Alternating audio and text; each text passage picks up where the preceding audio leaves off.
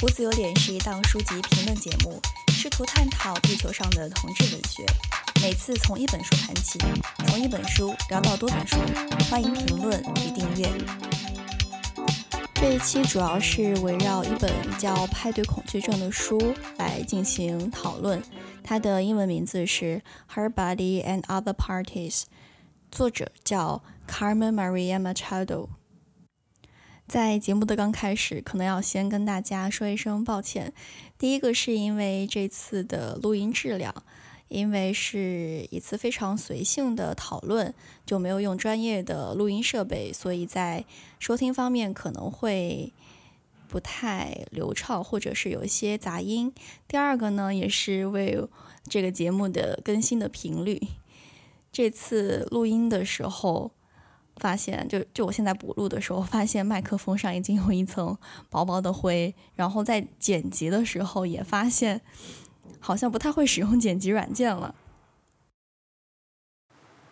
你最开始是怎么读到这本书的？呃，我最开始是因为有一天我在家嘛，就是晚上的时候，我说哎我要去看一本小说，我就在书架上找找找，然后我就被这个书的书名吸引了，然后我就拿下来一个看。想看这本小说也是因为你看了这本小说之后的非常强烈的反应。对啊，你很不是，你很不相信啊？你觉得我的一个狂热像那个宗教徒？对，你这是真的有那种宗教的狂热，你就是给我一种这本书惊为天人，就好的不得了。我就有一种，那我倒要看看。可能就是少见多怪吧。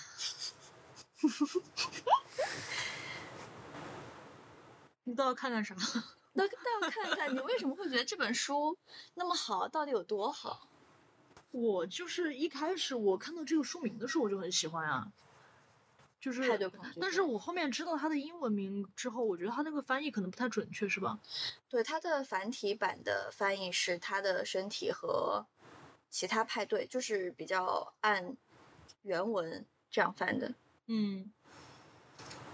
然后我就是打开那个书的那个封皮嘛，然后看到他那个就是才开始的一页是引用了两句，应该是别的作家的话。对。然后第一句是我的身体是一座闹鬼的屋子，我就在那儿失踪。然后第二句话是没有门，但有许多把刀子和一百扇窗户。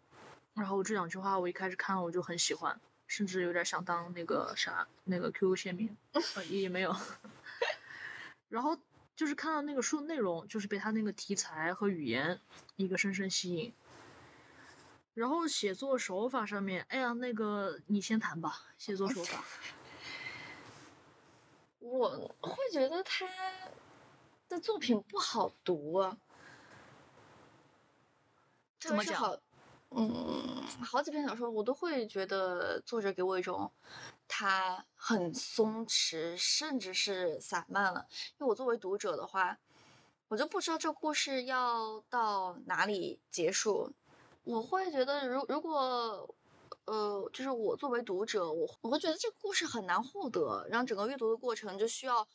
读者像就需要我做一一些努力。就比如说，他给了我一些素材，然后我就要像把要把这些素材像。拼乐高，或者是像组装俄罗斯方块一样，就是我需要动用我自己的一些力量去理解和尝试去组装它的这个故事。因为它的整个故事的写作，就比如说像这个小说的第一篇叫清单哦，同时就稍微提一下它的繁体版的这个翻译是叫做性爱清单，那中文对对对，简体简体版就是直接就是清单，它。之所以叫清单，其实也可以概括他的一个写作的模式吧。这一篇的模式吧。对这一篇，对对对，是单独这一篇。这个故事它就是在讲，在疫情瘟疫蔓延的时候，一位女性在逃难的过程中，不断的回忆自己呃毕生的性的经验。然后她之所以叫清单，也是她也是把她每一个性爱的活动和场景。按段落写了出来，这个小说就有很多段，然后每一段大概四五呃五六行的样子，这就是这样像清单一样的罗列式的写作。呃，那个我我想提一个问题，嗯就是你你是怎么得出来她是一个在瘟疫蔓延时一个女人在逃难途中对自己的性经验的回忆的呢？因为在我的读的时候，因为嗯我是顺着读的，你是倒着读的吗？我是顺着读的。那那那你顺着读的时候，你就知道它是倒叙了吗？它不是倒叙啊，它就是你能够看到他，他写写的经历是从嗯年纪比较小的时候，再到年纪大的时候，哦，就从时间上可以看出来，它时间是一个时间上的，线索。因为我我我会倾向，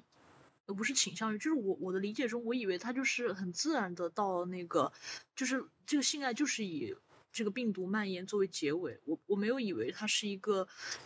就是有点类似于像倒叙，因为你你说了，你刚刚提到这是一个回忆细数这种类型的东西，哦，所以所以你会啊？我觉得这样这样理解还挺有意思的。就是我的理解就是，他在瘟疫蔓延的时候，就不断的回忆他从小到大的这个事，所以我理解的时间跨度是他整个成长的，嗯嗯，就是第一次性经验到最后一次性经验的这个过程，然后且就这个这个时间的长度是超过疫情之前的，嗯所以你的理解是他在疫情之间就发生了这么多的新的经验。我我不是理解他是在疫情之间，我的理解是我没有，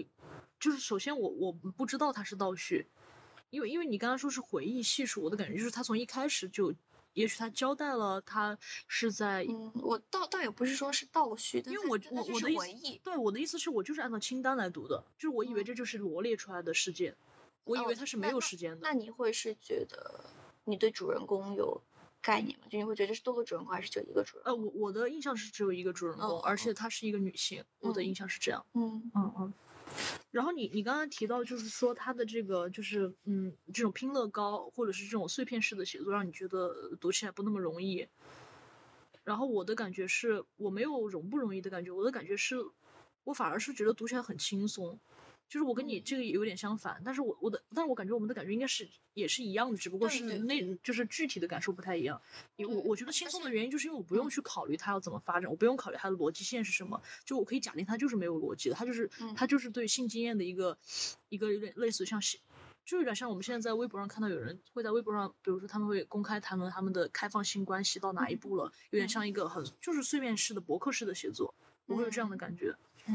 我刚刚说的他的作品不好读，倒不是这一篇，就像像这种清单式嗯的写法，也不仅这一篇嘛。对我来说不好读的是另外一篇《十恶不赦》。哦，对对对，是的，那那一篇确实，十恶不赦它，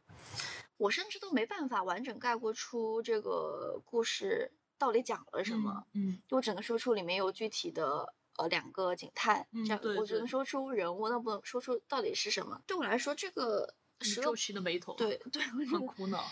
而且我读起来非常困难的原因有两个，第一个就是，呃，这个小说它有一个有一个背景，就是以一个电视剧对美剧，对法律与秩序以这个为基础来进行一个改编。然后这个剧本来就有十二季，然后它这个文本也有，就是也按十二季的形式这样写了，所以篇幅是非常长。就这个剧情本身对我来说是陌生的，再加上我记忆力非常差，我通通常看了。哎，你有没有想到那个？你有没有嗯想到 Rick and Morty？就是我觉得它有很哦多恶趣味的这种感觉，嗯，是很然后也有很多季，就是而且还有还有他，他很幽默，我觉得在里面很多地方。嗯，我在《十恶不赦》里面还没太看到幽默，我看到的是恐惧和惊悚。因为我除了那个记忆力非常有限，还有我胆子非常小，因为它里面会出现有很多一直徘徊在女警官周围的鬼魂，就他们的出现会让我觉得非常的恐惧。可能是一种荒诞吧，我会把荒诞理解成幽默，就因为我，嗯。就因为你想啊，这是两个，他两个警官居然是活在两个人的意识里面，就是包括那个鬼魂时嗯。出现时不出现的，我觉得其实非常，就是有点有点好笑，我觉得这个其实。然后我觉得像这种，比如说像《十恶不赦》里面这种，他给出一个小标题，然后后面跟跟一些故事或者跟一些行动的这种写作手法，就是我觉得很，就我看《十恶不赦》的时候，我会觉得它非常像一种卡牌游戏。嗯然后我还看到有有那种书评讲那个读这篇，我不知道是读这篇还是读整篇小说，有有那个读者说觉得这个很像剧本杀，读起来就很、嗯就是这种游戏式的写作，我觉得很呃有意思。我读的实体书嘛，然后我当时看的是我在书上做标记，然后我就发现我在有一段旁边，呃，写素材库式写作像悬疑剧集的下集预告，然后嗯发现发现它真的就是真的就是悬疑戏剧的，类似于下集预告这样。对你的直觉是对的呀。嗯，那我只能说他表达的非常准确，他他嗯就是他想传达这个东西就准确的传达，然后又被读者捕捉到了，我觉得这是他很很厉害的点吧。因为这这算是我第二次在回顾这个故事，我第一次读的时候其实。确实不太能理解，而且我更多都是都是疑惑。就比如说，我当时又在书上的另外一个笔记，它这个清单式写作跟前面的那个清单还不太一样。前面清单就是呃一个独立事件事件的排列嘛，然后它像它这个是有固定人物的，从形式上面它还在每一段前面多了两个呃多多了一个类似于像名词一样的东西，然后它其实也是一个是为了吻合它所谓的像一个剧集预告的这样的一种形式，然后其实又有点像有点像给那一段文字加了一个标题，是的，是的，对就是很多个小故事连。是的，然后我当时记在书上的笔记写的是，如果把这些前置词删去，文体上会更像小说，那么加的必要是什么？然后我就我这个问题在他后来看他，呃，就是你放在这里面的那个采访里面，这个问题就被解决了，因为他他就是想要我一种，因为想要，我觉得他就是想要一种新的形式吧，就是嗯不要把它当做一个整体的故事，而是采用这种拼贴的这种方式。但是我觉得他这个，他这种他这种写作方法就会让我想到那种游戏，就是像像那个，呃，乌力波他们那个文学组织，嗯他们那种写作游戏，然后还有我今天在那个呃那个落日间，他们也是一个那个播客，然后看他们笔记里面有有提到他们有一个朋友，他们自己研发一种桌游，就是用很多个，其其实跟这个真的很像，就是一个他们是用也是列出很多关键词，然后找这些，呃什么关键词？比如说他们的关键词上面，我看它这个图片上有，呃，马克思、毕加索、巴赫、社会交换理论，然后原子，然后商，就是火字旁那个商，然后，嗯，这个游戏就是来找这些东西卡片之间就这些关键词的联系，并且让自己的手里的牌达到联系的数量的最大化。然后它这个其实你可以看到，它这个小标题下面它的故事，虽然它是一个一个的小故事，其实它也是有一个情节的推动的，它并不嗯是说它是互相不关联的这样是的它也是有关联的。然后，哎，那那个吴立波他们出现的那个时期，是不是还有什么别的？我记得那个时期出现了很多东西，就是乌力波，然后还有好像就是二十世纪的法国，嗯，还有别的文学，对吧？那个时候，二十世纪对啊，是出现了一系列法国新小说，以及在后面的新兴小说。你可以，你可以把它叫做是反传统小说。嗯它其实算二十世纪五六十嗯年代在法国比较盛行的一种小说创作的它它已经有风潮。盛行盛行这个这个这个程度了吗？对，盛行是一个是他的参与的作者的数嗯量巨多，然后并且有一些已经在呃文坛上面有一定的成就，就比如说嗯罗伯格里耶，然后再比如说呃，天呐，突然忘了那那个那个名字，就是写如果在冬夜，不是哦，那是不是他？是卡尔维诺是吧？对，还还有一个就是西蒙的《弗兰德公路》，还有、还嗯有一个女性作家，就是写，天呐，那个那个叫什么？话在嘴边说不出来。那那根据他们的，其实那这样说的话，其实他们这种比较新的这种写作形式在，呃二十世纪杜拉斯想起来，杜拉斯。就是那他们这种比较新的写作形式在二十世纪就出现了。那因为在我的阅读经验里面，比如说嗯我读到派对恐惧症的时候，我会觉得这个非常的新，对我来说。那按那根据这个历史时期来看的话，其实它都不算新了，它甚至算一种复古了，我觉得。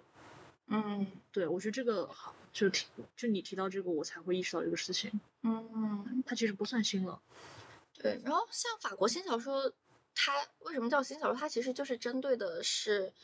更传统的，像嗯巴尔扎克那样的现实主义的小说。就跟他做一个对比，就他们是就是相当于是跟着他们的心，就是对，就比如说新小说放弃了很多就是现实主义坚守的一些原则，就比如说你需要一个故事需要有完整的故事背景，嗯然后典型的环境和典型嗯的人物，要对人物有大量的语言、动作上嗯的刻画。但实际上，新小说的许多作家都不再把这些当回事儿。对当做是一个范本。当然，因嗯为因为新小说的内部的作家太多，每个人都有自己的个人的特色，就就是他嗯你也很难统一统一出一个共性。但是，嗯，大致如果要说的话，也有一些共同的点，就比如说，嗯。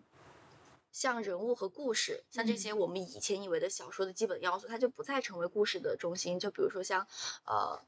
哎，那你喜欢的那个图森，他是属于这对样的我喜？欢呃，图森他算是法国新兴小说，它比一个是时间上比新小说嗯再靠近现代一点。哦，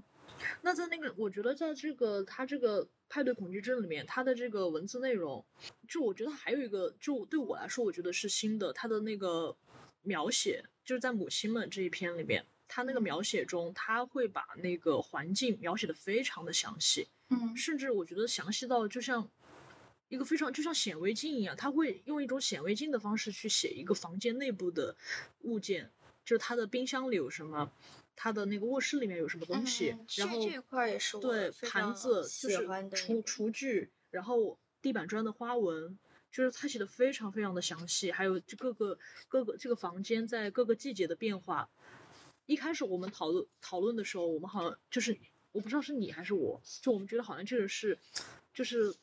空镜头式的，好像是无意义的一种东西。但是后面我自己是发现，我觉得这个它其实是有很，它并不是无意义的，它其实是有一种铺垫的作用。就像我们在电影中看到一些镜头，它是明明是它是对着风景的，它是没有人物、没有行动的，但它其实有一种情绪的一个铺垫在，它有有一种暗示作用。我之前是有说到，就是像这种所谓的无关的，因为他其实他写这段的前面和后面都都主要是想要铺设出自己和和那个已经逝去爱人的非常深刻的情感的联系，但是但他又不会像某种比较俗套或者直白的写法，就直接写就是怎么思念，然后怎么样，但他就是非常白描一样，就是写。就是什么冰箱里有什么烂掉的菜叶，嗯。然后这个房间里有个什么床头柜，然后有有一个很大的床，就是像这样事无巨细的写一些写一些看似和这个人无关的物品，但是这个物品都是就是曾经两个人一起共有的空间。我觉得这样这样的看似无关紧要的写作，其实我就会觉得更更耐心的表现出了这两个人之间的情感，而且更为的细腻和和真诚。嗯，而且在后面我是知道他这个，呃，就是他对于房间、对于这个生活，他的这种巨细无遗的这种描写，其实是基于他的想象。就他这一切实际上是没有发生过的，我就会感觉到他的这个情感其实更深了。就他的他对于这个人的爱，可以让他的想象变得这么的具体，这么的丰富。我觉得这个呃其实挺感人的。我觉得，我我阅读的时候，我我很，我倒是没有觉得这是想象，哎，他就是想象，这是个事实。就比如说，你看，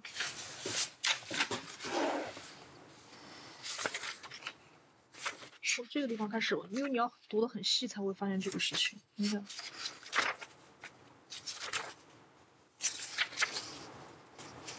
你看你看？从这个地方开始，我们恋爱了。我幻想着两个人的未来，我幻想一个在印第安纳森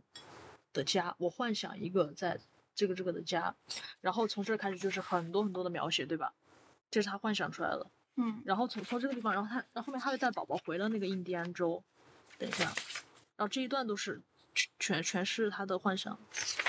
然后就是说我刚才说的那个事无巨细的描写，对对，是他的幻想。然后包括他后面，他带着他不是，你看嗯我们搭他搭他搭车的这个地方，就是他幻想的那个地方。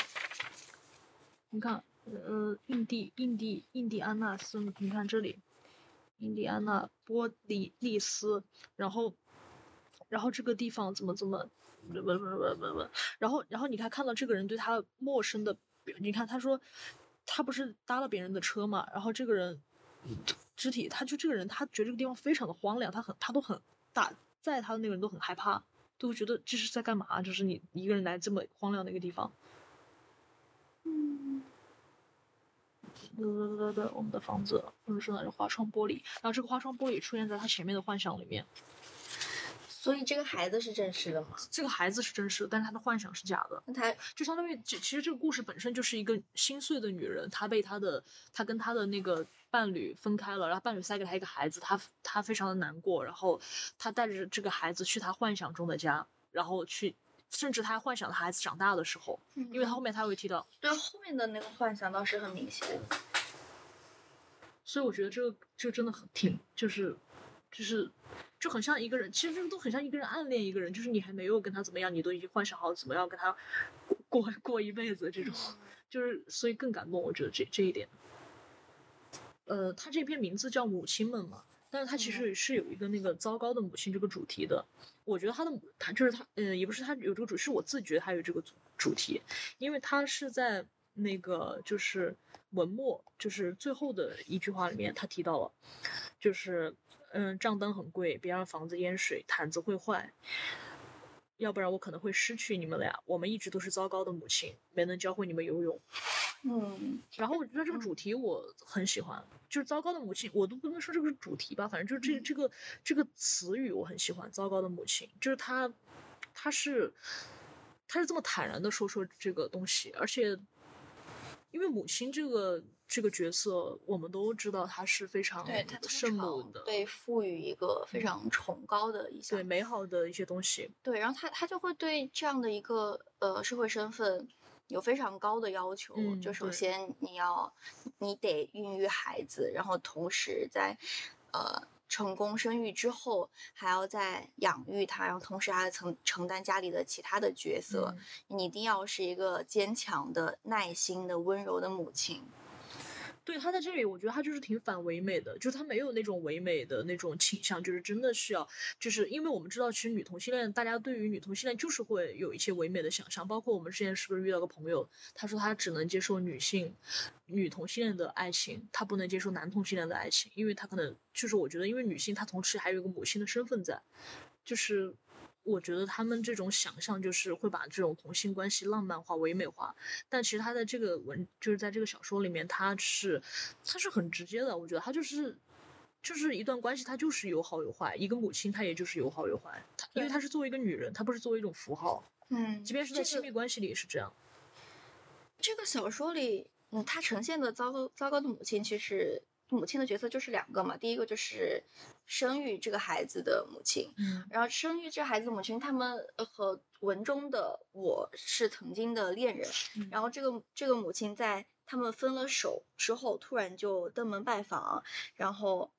就直接就说，我之前怀孕了，现在有了个宝宝，他是你的了，然后就嗯。这塞给他一个孩子，然后就转身就离开了。然后另外一个，呃，养育他的所谓的糟糕糟糕的母亲，一个是他没有生育和养育的经验，他就没办法很好的照料这个孩子。包括你有没有注意到，它里面他其实还有提到他的伴侣对他的暴力，就他伴侣有把他摔在墙上，嗯嗯嗯，就是然后他也没有，就是他没有把这个暴力当做多么不得了的事情，就是他还是在 focus 在他的那个情感和，就是就是我的意思是，按道理说，比如说出现一个暴力行为，他可能会带来很多的情绪波动什么，我感觉他好像没有，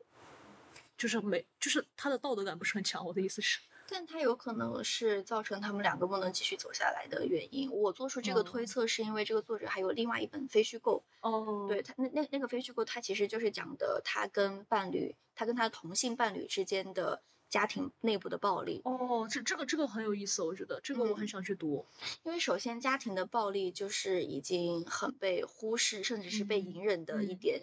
然后在因为它又发生在家庭内部，所以其他的外人就很难去去去插手和解决，而而同时，当这样的一个情况发生在一个更少数群体的、嗯的一个关系内内部嗯。的时候，它就更更难。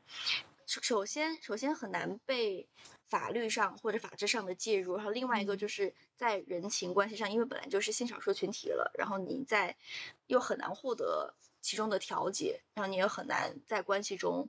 有其他的选择，就是分开这样的选择也很难做到。然后我觉得他在母亲们这一篇里面，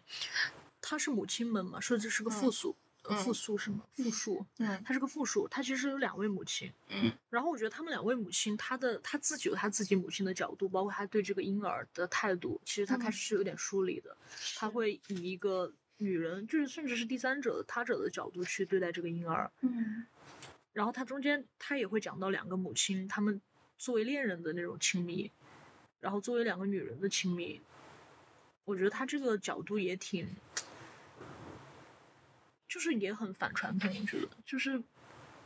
就是因为我觉得我都我总是觉得好像这个社会它对于母亲或者对于甚至是两个两个女人和一个孩子，他会有很多美好的想象，但是他在这个里面他很直白的讲了一些比较真实的情况吧，就是在现代生活中，其实大家都很孤独、很虚无，就是你很，就是你无法做到一个完美的角色，就是一个一个真实的生活，一个真实的人，他就是这样的，就是他就是不会那么完美。就你刚才有说到，就是他最开始从一个非常无知的照料者，然后到后面有对这个陌生的婴儿有新的改变，就会让我想到，呃，比如说母亲跟女儿之间的关系。嗯刚才看到前面，前面就是这个婴儿就一直不停的哭叫，然后他会觉得，呃，他在他说这个婴儿再次观察我，把我整个人收入眼底，包括我所有的羞耻、痛苦，以及关于他母亲们的真相。然后再到再到后面，他又开始哭叫了。但是因为有过那个珍珍贵的时刻，有过那样的休息，我可以忍，我的容忍又回来了，我的爱再次溢满。就只要他每天能大约让我拥有类似那样的片刻，我应该就没问题了。我做得到，我可以成为一位好的母亲。嗯就是母亲跟女儿的关系，即使她不是呃生育者的那个母亲，是一个养育养育的角角色，但是她的跟女儿之间的关系还是不断的在变化，他们的关系也嗯是嗯对我，我理解你说这个。我觉得我们不应该去期待一种简单的关系，就我们应该接受人是复杂这个事实，就是嗯他的每个母亲或者每一个人，他都会改变，在不同的阶段，他都有这种变化。然后这个变化是真实的，我觉得，所以我我喜欢他这个部分。嗯嗯嗯。其实除了这篇，还有另外一篇是吃八口，嗯她也是不那么完美的母亲吧。比如说像凯特·肖邦的小说《觉醒》里面的一个女主角，她自杀和遗弃孩子的行为，就很多读者就因此给了这本小说非常多的低分。这个行为就是非常的荒唐。对这本书的低分，第一个就是出于对这种行为的批评吧，就是没办法接受一个母亲抛弃自己的孩子这个行为，然后就否定了这个人物形象，然后再因为否定这个人物形象，又否定了整个作品的文学性，给了他低分。我突然想到那个时时刻刻那个电影里面也是，嗯就是他那个，他里面那个，哎，就是梅姨演的那个她的那个男性好友是个诗人，那个，那她母亲也是早早的就抛弃了那个男那个孩子，嗯然后那个孩子就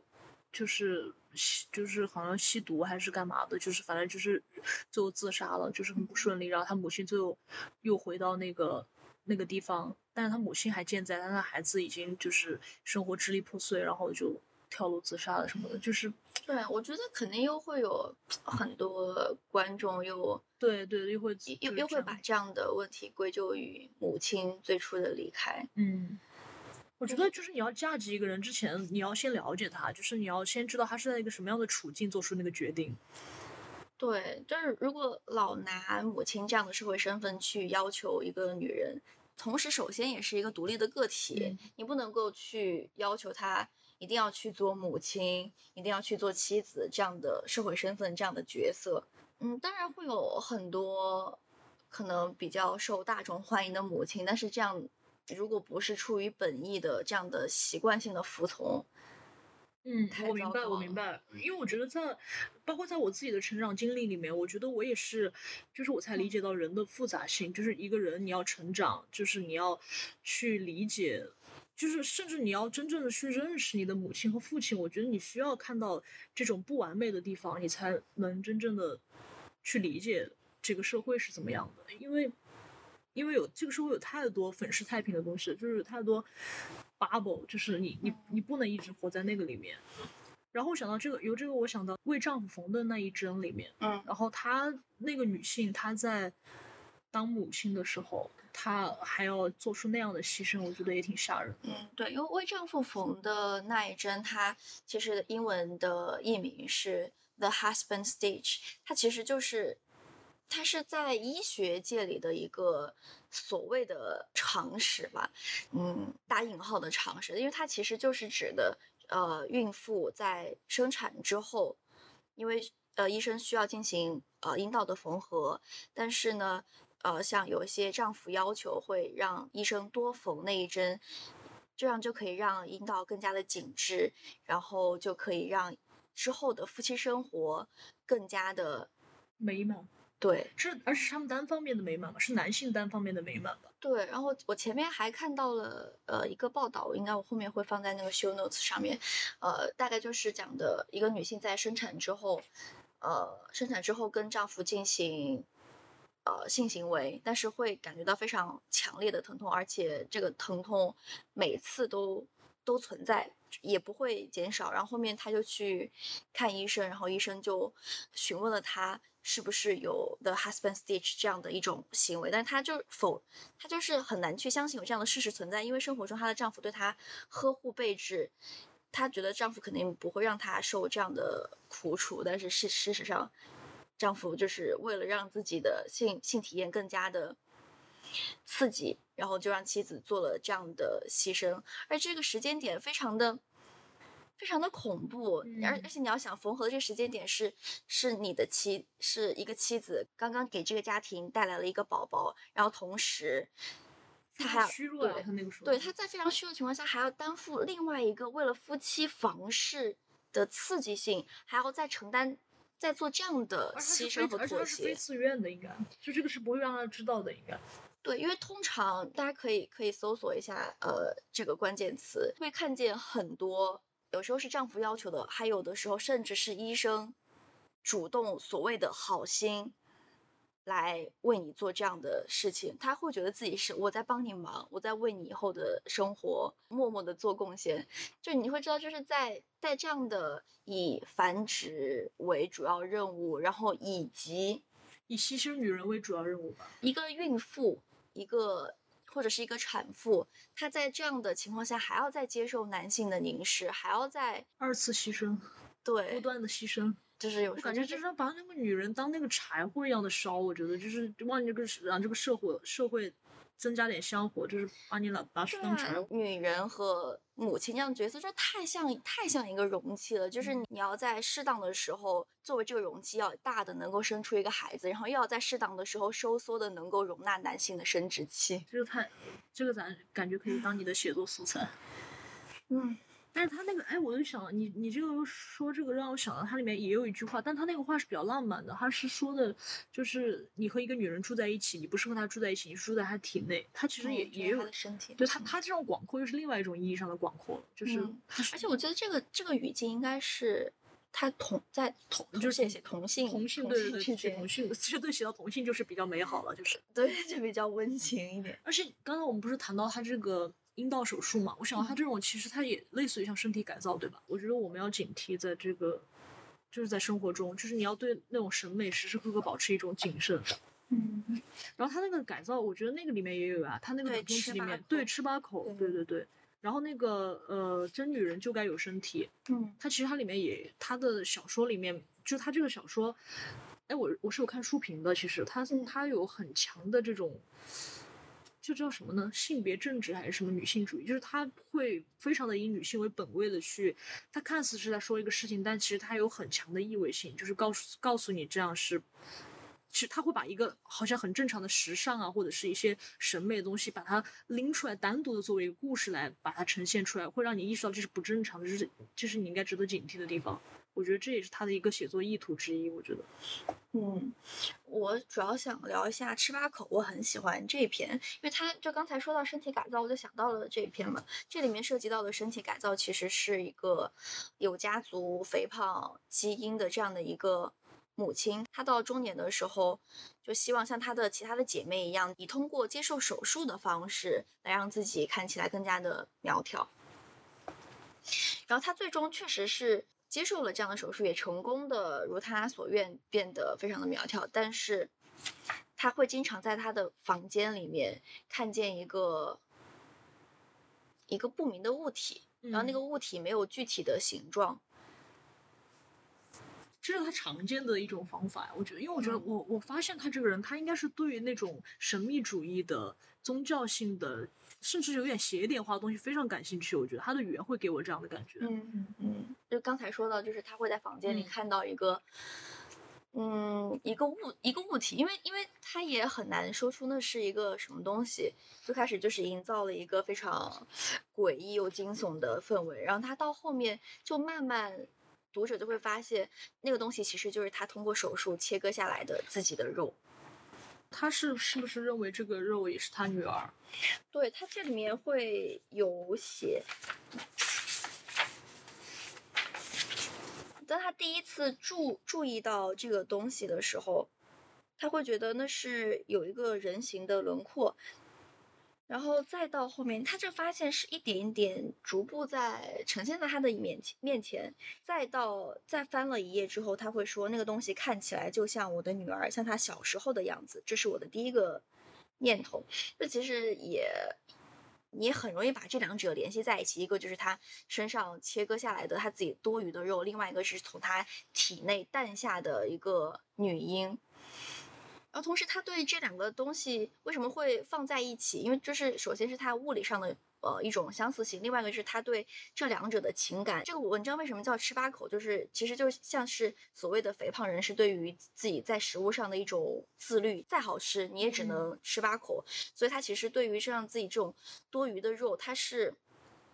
愤恨的，有怨念的，然后他为什么对女儿有这样？我觉得甚至他有点焦虑。我觉得，就因为那个女那个肉团，他老是出现，他作为一种鬼魂出现，他其实有点像一种焦虑症。我觉得他到后面会不停的去对这个这个肉团拳打拳打脚踢，然后呃又又说到他对他。为什么会对女儿也有类似于这样的情情感呢？因为他前面会看到他之前的照片，他会说少女时代的我很美，那是一种终将逝去而令人伤感的美。当她后来生了宝宝的时候。或者说这个关系是彻底毁了，而我的肚子就是被她摔出窗外的窗外的电视机。她其实是在一定程度上，比如说身体逐渐的走形，这个结果是有一部分归咎于她女儿的身上。但是其实，呃，她前面也有提到，她其实她家庭是有那种肥胖基因的，她的姐妹们也是有，也是经过这样的手术才会变得更加的苗条。但是他会把这样的一个，嗯，矛头会一部分的转向。转到女儿的身上，因为为什么？就是，呃，因为女儿到现在也跟她有同样的身材，也是一个在大众意义上来说看上去是肥胖的一个这样的形象。因为母亲要决定要接受这样的手术，其实会让他们的关系更加的恶化。因为母亲在决要决定改造自己身体的时候，他其实也是对女儿现在的体型的一种否认。嗯。做女儿像她的镜像，我觉得就像一个人照镜子，你总是总是不满意。就是父母好像我们从小的父母就会说，哎，你长得像你爸，你长得像你妈，你你身上总有他们的影子。那父母可能反过来会这样觉得。是的，而且而且可能就是这个女儿的存在更加提更加提醒了他，对对自己身体的不满。而且就算是他现在变已经变瘦了，可他的女儿的存在也还是不断的在提醒他这个事实，曾经像我这样肥胖。嗯。对，就是就像那个，你不是在看那个亢奋吗？它里面那个就是讲那个，哎，就是那个猫女，就是他也有那种被受过霸凌嘛，就说她很胖啊什么，但后面一个自信反转。嗯，对，而，而且亢奋里面他也有涉及到，就是那个 dress 他的身体的改变性，对对对，他有一个男性变到变女性。对，我就外但我觉得，但是我觉得他们的对自己的身的身体的接纳程度其实已经非常高了。我觉得，就他，我感觉我感我从我看康峰，我感觉不到他们对自己的，就我只是觉得猫女的，就猫女的前段她有点焦虑，但后面嗯她自从当上那个 S 之后，她就是一个大转身，华丽转嗯身。对，我觉得，呃，像这种，你首先也很难去界定这样的身体改造是应该还是不应该。但是嗯你首先应该对自己的身体有，除了感性之外，还有一个较为理性的认认嗯识。因为在之前的大概第三期的节目中，我有有讲。就是跨性别的身体的改嗯造，就比如说，呃，我心里确定我是我我生理性别是女，我有女性的生殖器，但是我我对我自己的性别认知是男，所以我嗯希望要做这样的手术。然后要其实要做这样手术之前，你是需要经过一系列的呃心理的鉴定，对，鉴定，对，然后在就是要心理医生通过之后，然后你才能做这样的身体改造。像类似于这样的身体改造，即使是在你的生理和心理，甚至是在医学上都承认你可以做这样的手术，但是你做了之后，可能也还是会有呃各各式各样的心理上的就你还就是你最后你接纳自己的身体还是需要一个过程。对，这个就很就像那个呀、就是我们小时候啊，就是就是比如说你女同性恋中的 T 嘛，嗯就是你从我不知道就别的 T 是什么，但我自己反正是有一种那种，就是你从一个非常男性化的自我认知到你接受自己是一个女性，它需要一个过程，就是不不是说你。特别想当铁 T 或者特别想当男性或者怎么样，是你真的你不了解自己，在你比较年轻的时候、比较小的时候，你不知道，就是你你不是真的很，就比如你照镜子，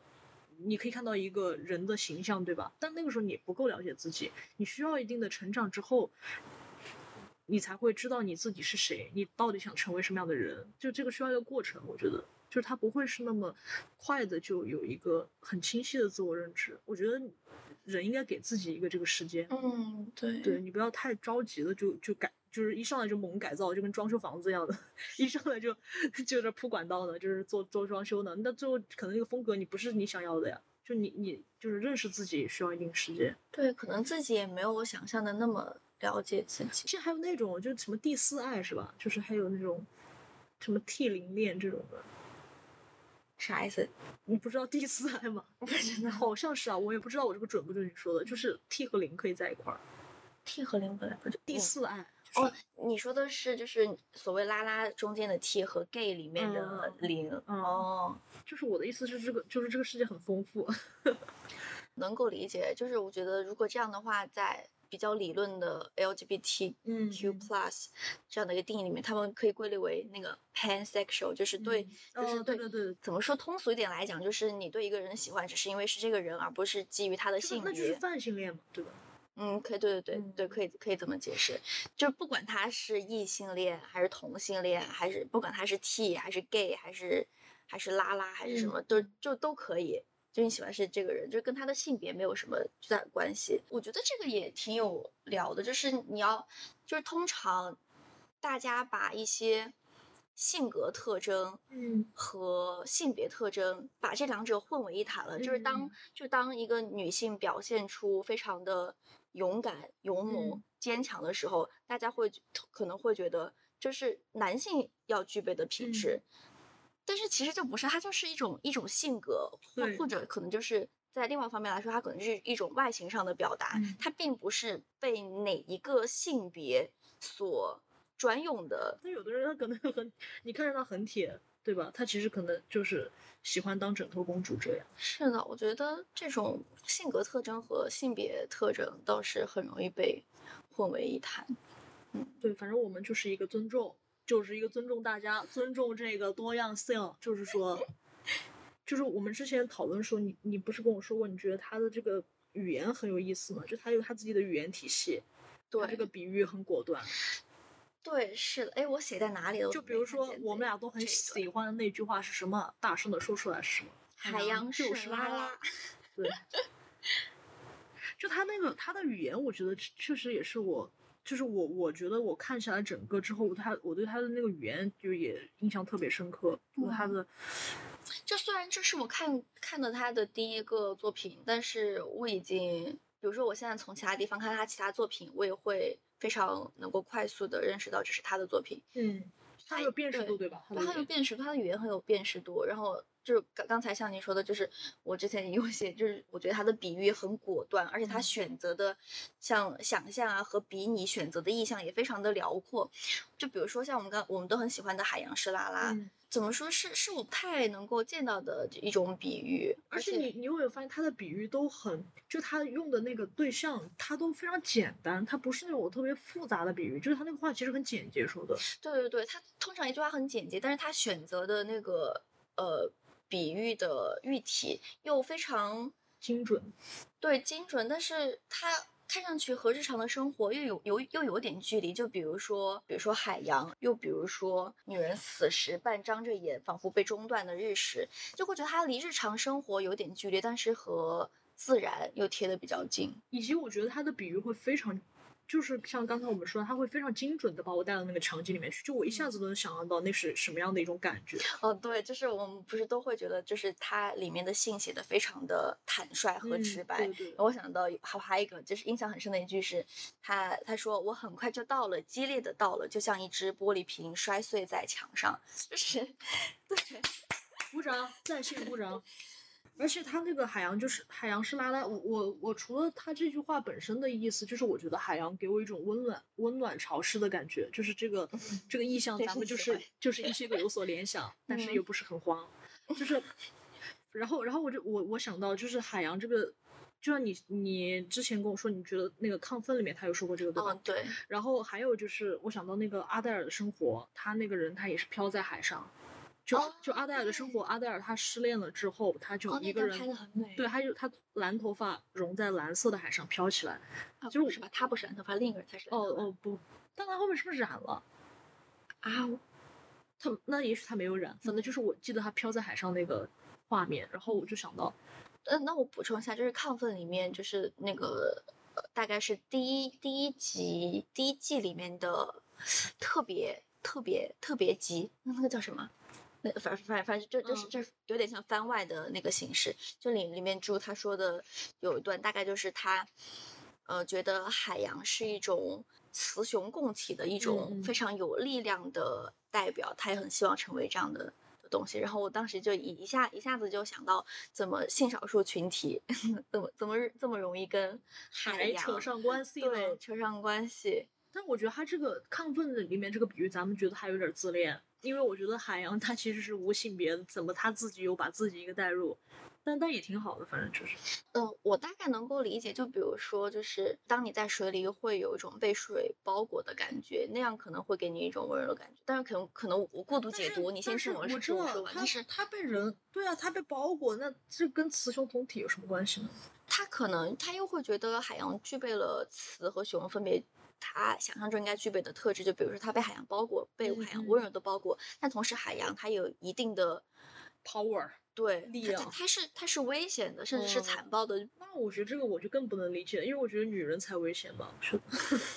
然后我我我想到他那个，就他那个语言里面，你有没有发现他还有一种语言模式？就刚才我我们没有，我们之前好像没有提到过，但我嗯注意到的一个就是他他会故事里面有故事，你发现了吗？哦，不对，这个不属于语言的范畴是吧？嗯，算写法吧。呃，对，算到写法里面。就是我的意思是他他会有一个他会有个习惯，比如说有一个什么什么故事，嗯他说到怎么怎么，他其实那是一个古老的故事，嗯嗯对，然后那个故事它它也有作用，它是寓言式的，嗯，然后他甚至我其实我都觉得他这个特别像套娃，你知道吗？就是是的，是的。他。有寓言是一个小故事，一个小寓言，外面他一个大故事，它又是一个寓言，然后他就还有一个那种对照的一个作用，我就觉得它这个结构整的也是挺精妙，就感觉。是，我就会觉得他的表达就是非常有野心。他就他想表达东西，他竟然能够塞进一个文本里面。就比如说像像十八口，本来对于身体改造就已经能够这个主题就已经能够撑得起一篇了，他同时还要再加入母亲跟女儿之间的博弈，然后以及跟自己呃身体的相处，这些都然后我觉得它这个内容里面还有那个，你记不记得还有话外音？哦，对对对对，是在那个为丈夫缝的那一针里对面特别多的体现。就比如说，哎，举一个例子，我翻一下。嗯就比如说讲了一个非常痛苦的分娩的故事的时候，他会用小括号写一段话。如果你是把这个故事大声念出来，拿把削皮刀给听众，并要求他们把食指和大拇指之间薄薄的皮肤割开，然后感谢他们。他其实就是就是邀请读者进入到他的这个场景，让你感受到这个孕妇她当时感受到这个疼痛。我觉得他这个行为，就是他这个画外音的行为，首先我觉得他。它这个画外音本身，它有一个很强的功能性，因为我们是想象不到分娩的痛苦。嗯，但是他这样说了之后，如果说这个听众、这个读者他真的会做这样的行为，他应该就是能体会到那种痛的感觉。嗯，就他有他有这个功能性，还有就是我觉得他有一种他提醒你，就是他作为一个作者，他提醒你观众也是在场的。嗯，就是他把观众也 Q 出来，就很像那个伦敦生活，对吧？那个女主她对着镜头说话。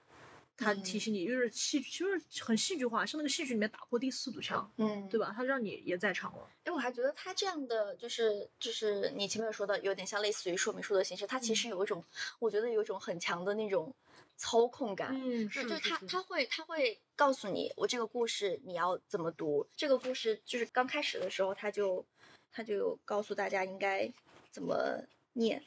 我要翻一下。如果你是把这个故事大声念出来，请遵照以下的读音指示。嗯，我冒号小孩阶段用尖锐让人遗忘的声音，女人阶段一样。然后我的父亲冒号亲切洪亮，就像你的父亲或像你渴望是自己父亲的那个人，就是他有非常明确的指示。我会觉得这个读者这个作者还挺有控制欲的，就是你必须要以我希望你阅读这个方式来阅读我的故事。但我觉得他也没有什么，就是我感觉他的强迫性不是很大，但是我觉得他的玩的意思特别大，他有一个很强的玩的心态在里面。对，是的。我为什么就是，其实就是当我说这样的形式的时候，我会觉得呃，这个写作者是在给我一种压迫感。但是为什么我在读的时候没有感受到这这个压迫感？是他建立了呃一个跟读者的通道吧？他其实有一种连接。对，这样这样的这样的是一种。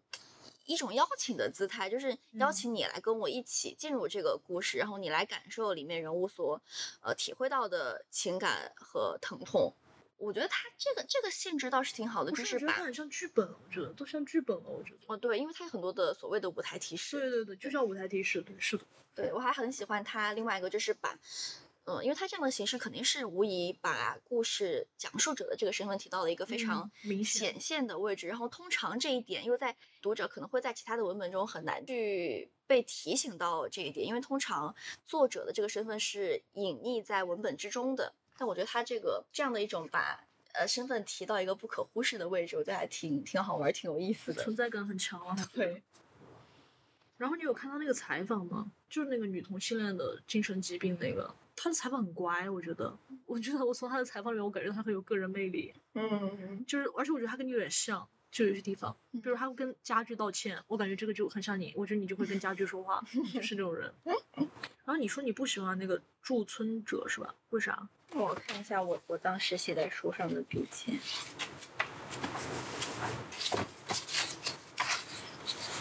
我印象中还有挺多人对对这篇评价还挺高的，就他让我没有什么印象，嗯，就他是里边里，但我觉得你没，你对这做春，哎，我们这四川人是发不出来。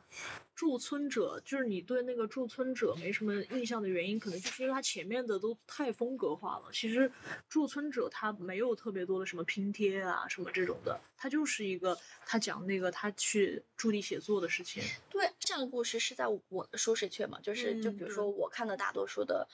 故事，或者说我现在正在写的故事，跟这这样的形式比较像。所以更吊诡的是，他竟然没有让我留下什么深刻的印象。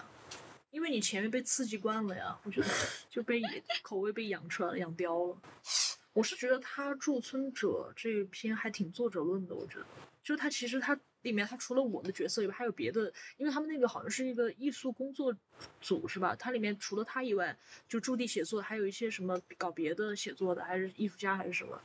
哦我想起来了，他有很多别的形象。我我当时看这个这个的形象，感觉是他一作为一个社恐，就不想跟其他人对对对。但是其他的人，但是其他，比如他中间，他最后快到尾声的时候，他跟别人吵架了，你注意到了吗？就是他有非别人会，就是我忘了是哪一个，是一个男的还是一个女的，对他说的非常尖锐的话，大概意思是批评他。但是你要想，他作为我的角色写这个东西，然后他安排了别的角色来批评这个我。但其实对方那个角色也是他设置出来的人，相当于他是自己在说自己的问题。我觉得他这个还挺挺那个的，挺有意思的。我觉得，嗯，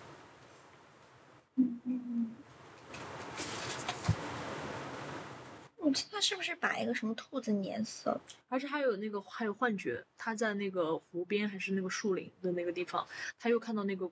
小女孩的鬼魂还是倒影还是什么的。啊，我想起来我读整本书的那种感觉，就是你又好奇，又又又想跟他一起玩，但是你又觉又会很恐怖。就是我跟你说，天哦天哦，我想到我想这本这本小说的感觉就是，就感觉是在跟一个很好玩的人，但是他非要带我去鬼屋玩儿，就是。啊，而且他那个他，你为什么要给你这样的感觉？你看那个首页啊，就是哦不是首页，就是他那个他引用的两句话，就是他这个书的，他已经把基调从那两句话都给你定下来了。我的身体是一座鬼屋啊，就是嗯他的前面就就跟你说了这个呀。对，而且他他的小说分类就是惊悚小说、怪异小说但。是我不喜欢这个分类，我觉得这个分类非常不准确。我觉得就不它不是什么惊悚怪异小说，我觉得这个分类太太傻了。我觉得给他分这个类的人，他不是这种不是这种小说。我觉得他这个小说很简单，我觉得他是就是典型的，就是跟他专业一模一样，创意写作，就是就是创意写作。然后我觉得我对这个小说唯一我有点我都打算结尾了，你让我起一段。我我对这个小说，我们那我们现在一人说一两一个，我反正我只说一个，我们我们谈一下对这个小说不满意的地方吧。就我先谈一个，我觉得我不满意的地方，就是我只不满意他的翻译，就是他他的翻译有几个地方让我觉得很尴尬。然后我只说一个，就是、嗯就是一个在性的描写里面，那个翻译叫“我会为你抵达高潮”。嗯，我就是我，我非常无语对这个话，什么叫就是我会为你抵达高潮。哎算了，我本来想说那个歌，我觉得太尴尬，不说了，这个很笑人，我觉得这个话翻的。对，就那个。哎，但是我想提一点，他那个后记我看的非常感动，我我就是很感动他那句话，就是献给妻子？对对对，我就是我也不是献，他没有说献给妻子吧，致谢。嗯。最最后，就是嗯、